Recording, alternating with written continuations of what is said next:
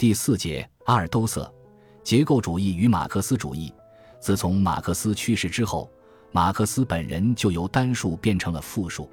早已躺在坟墓里面的马克思一直没有安息下来，因为后人总是在不断的对他进行整容和修复，不断的对他进行肢解，不断的给他换上各种新装。马克思主义诞生以来，各种各样的理解和发挥就产生出了五花八门的马克思主义。在二十世纪五十年代，由于清算斯大林主义所引发的国际共运史上的大地震，由于苏联东欧国家出现人道主义的社会主义的讨论。再加上西方学者对于马克思1844年经济学哲学手稿的解读和热捧，一时间关于马克思主义理论性质的争论达到了一个高潮。针对斯大林主义在理论上和实践上所造成的影响，无论是苏联东欧社会主义国家的马克思主义理论家，还是西方的马克思主义理论家和马克思学的研究者，基本上都采取了一边倒的理论立场。即把马克思主义理解为一种异化学说和彻底的人道主义，他们之间的区别仅仅在于，苏联东欧的理论家强调马克思的人道主义思想的一贯性，而西方学者往往将青年马克思和老年马克思对立起来，并且形成了一种抬高青年马克思而贬低老年马克思的理论倾向。正是在这样的思想背景下面，作为一位信奉马克思主义的法国理论家的阿尔都塞。也加入到这个论战的行列之中，在众多倾向于马克思主义的法国知识分子中间，他带头站出来，是为了对当前的理论、意识形态状况进行干预，反对那些危险的倾向，保卫马克思和《读资本论》的公开出版，更是将阿尔都塞推到了马克思主义理论交锋的舞台中央。阿尔都塞甘当马克思主义理论科学性的守夜人。试图通过重新解读马克思的文本来界定马克思主义的科学性，在马克思主义与非马克思主义之间画出一条分界线。回归马克思，更准确地说是回归老年马克思，构成了阿尔都塞对于马克思主义的理论解读的基本思想逻辑。借助于精神分析学和结构主义的理论工具，他对马克思的文本及其理论性质做出了全新的解释。马克思从一个经济决定论者变成了一个不自觉的结构主义者，而且是一个持多元决定论的历史科学家。在他看来，如果仅从马克思的手稿出发，而把马克思主义看作是一种道德义愤，这样的想法就如同是一种儿戏。只有批判地阅读马克思青年时期的著作，对《资本论》进行深入研究。我们才能够清楚地认识同马克思的总问题格格不入的理论人道主义和历史主义的含义和危害。在阿尔都塞的身上，政治信仰的激情和学术研究的严谨是完全融合在一起的。有些人攻击他，有些人追随他，就是因为他的政治动机是如此的直截了当，他的理论研究又是那样的别具一格。作为一个马克思主义的守夜人。他确实有着很强的理论使命感，即向世人证明马克思主义的科学性。自从马克思的1844年经济学哲学手稿公开发表以来，关于是否存在着两个马克思的争论就一直没有平息过。无论是苏联东欧等社会主义国家，还是西方的一些理论家，都有一种人道主义的渴望，他们都愿意相信马克思主义是一种人道主义。于是。围绕着手稿而展开的人道主义的马克思主义的争论就蔓延开来，在这样的理论氛围中，包括阿尔都塞在内的许多思想家都希望能够弄清楚什么是马克思主义哲学，它为什么可以作为一种理论而存在？如果有马克思主义哲学，它的特性又将如何确定呢？回到马克思本人的著作中去，通过对文本的深入研究来澄清问题。这应该是一条比较有效的途径，所以阿尔都塞一头扎进马克思的著作中，试图借助文本的解读来拨开马克思的理论迷雾。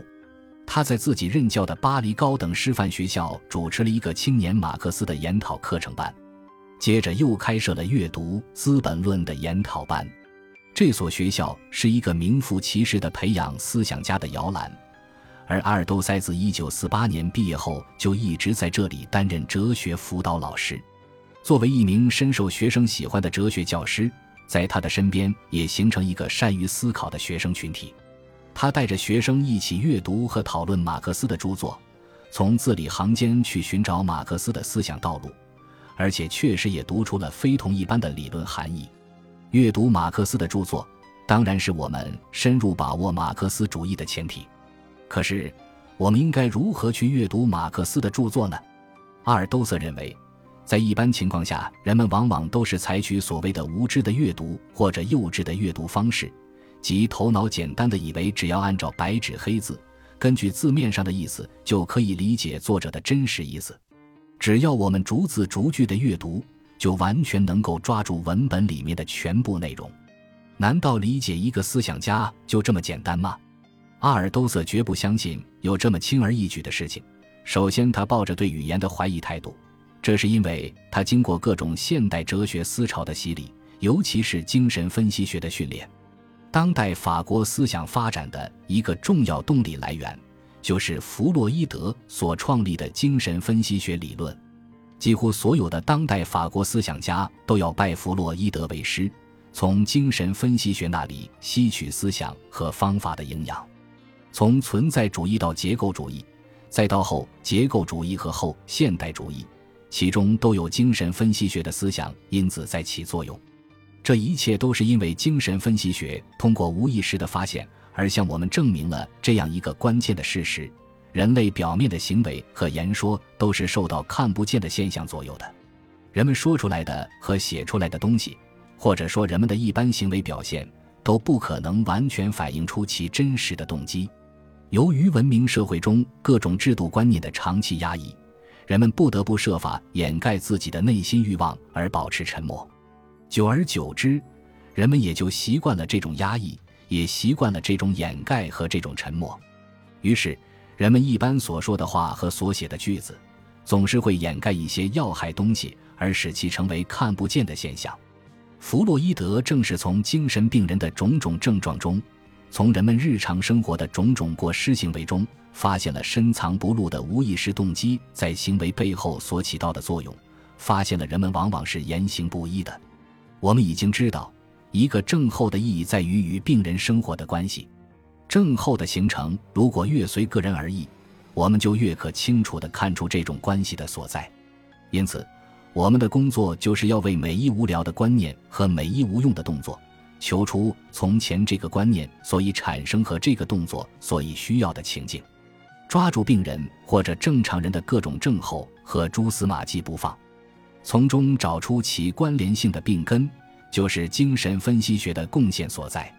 在精神分析学的启示之下，阿尔都塞拒绝了人们已经习惯的直接阅读方式，决意打破马克思文本中的理论沉默，不让文字表面上的人道主义扰乱视线，要让其内在的科学主义说话。首先，他吸收并发挥了精神分析学的诊断方法，提出了一种症候式的阅读。这种阅读方法与精神分析方法一脉相承。他不相信字面上看见的东西。不相信人们说出来的东西，他的阅读立场是：就字面而言，真实的东西往往是看不见的，文本中总是存在着许多的空白和沉默。他的阅读要诀是：从文字表面的痕迹和线索中去发现深藏在后面的真实动机。我们绝不能相信表面的文章，更不能停留在文本的表层上面。理论研究的目标应该是挖掘对方的深层思维结构。任何一个文本都有表层文本和深层文本，一方面有看得见的具体问题和观点，另一方面有看不见的总问题，或者说存在着字面上所表达的思想内容与字里行间暗藏的理论框架。它的阅读路径可以具体分为垂直方向的阅读和水平方向的阅读。垂直方向的阅读，其目标是要突破表层文本的具体问题和论述。从而抵达深层文本的问题结构，这样就需要从文本中的各种症候下手，尽可能辨别出字里行间的空白和沉默。这种阅读的方法论根据在于，任何作者在论述自己思想观点的时候，往往有一种不自觉的、无意识的书写方式。作者只是专注于一些具体概念及其问题的分析和辩论，而总是忘记和遗漏对自己的总问题进行论述。他为什么要提出这个问题？他为什么会这样认识问题？他为什么要得出这样的结论？作者一般不会去思考和澄清这些问题。换言之，作者不会去直接思考他的理论框架，相反是在这个理论框架的范围内进行自己的思考。他不可能充分意识到自己思想的理论前提，不会特别注意到自己思想的总问题。然而，正是这个总问题决定着他所讨论的问题的意义及其他的思想逻辑。一般而言，总问题并不是直接呈现出来的，而是躲藏在思想的深处，在思想的深处发挥作用。只有不顾思想的否认和抵抗，才能够从思想深处将总问题挖掘出来。阅读者需要迂回到文字的背后去发现作者的理论问题所在。这里最典型的就是关于文学作品的阅读。文学家在讲述一个故事的时候，他其实是有一些主导的思想动机的，但是他不会直接的将其呈现在故事情节之中。这样就需要阅读者和批评者去故事里面挖掘出他的作品的意义。所谓水平方向的阅读。也是正后式的阅读的重要法宝。任何一个文本的形成，还要涉及许多复杂的思想关系，如思想家的文本和其他思想家的文本之间的关系，涉及思想家本人的旧文本与新文本之间的关系等等。因为任何一种思想总是在对话和争论中生成的。一个思想家的横空出世离不开前后左右的思想家们的影响。通过一种水平阅读的方法。可以去发现不同思想理论文本之间的关联与差异，比如，可以将马克思的文本和黑格尔的文本进行比较，从一些问题和概念的转换之中，就可以发现马克思的理论框架与黑格尔的理论框架的不同。不仅是思考对象不同，而且思考方法也不同。马克思的对象是现实历史，黑格尔的对象是绝对精神。马克思的方法是多元决定的矛盾辩证法，黑格尔的方法是表现因果决定论的辩证法。可以将马克思青年时期的著作与成熟时期的著作进行对照，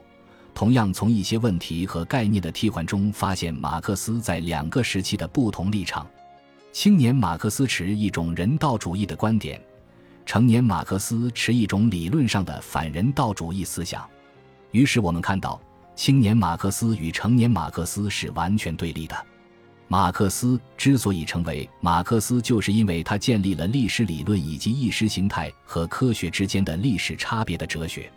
从青年马克思到成年马克思，理论的问题域不同了，理论的方法也不同了。这是因为马克思的思想出现了认识论上的断裂。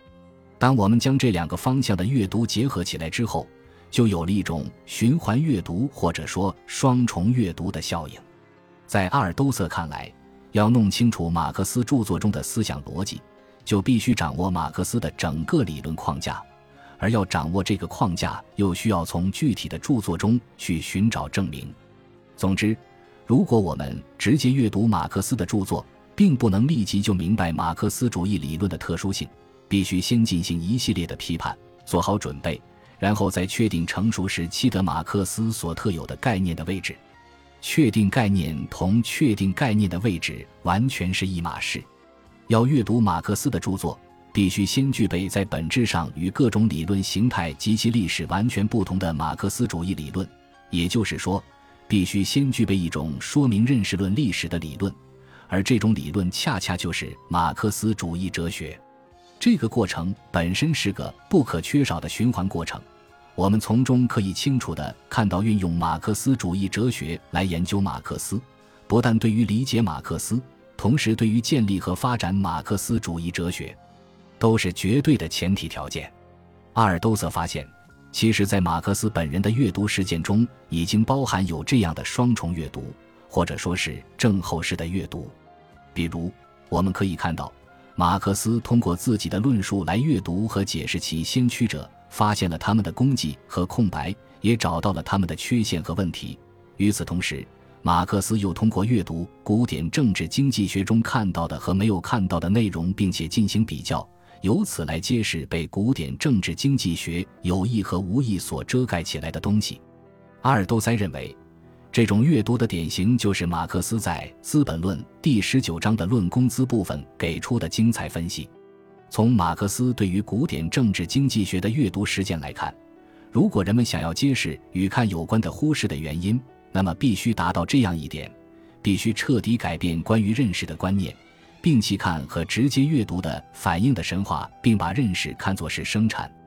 使政治经济学产生误解的可能性，实际上是同他的忽视的对象的转移联系在一起的。政治经济学没有看到的东西，不是他本来应该看到却没有看到的先前已经存在的对象，而是他在自己的认识过程中生产的对象。因此，不是在他之前就已经存在的。这个生产本身恰恰是同这个对象同一的。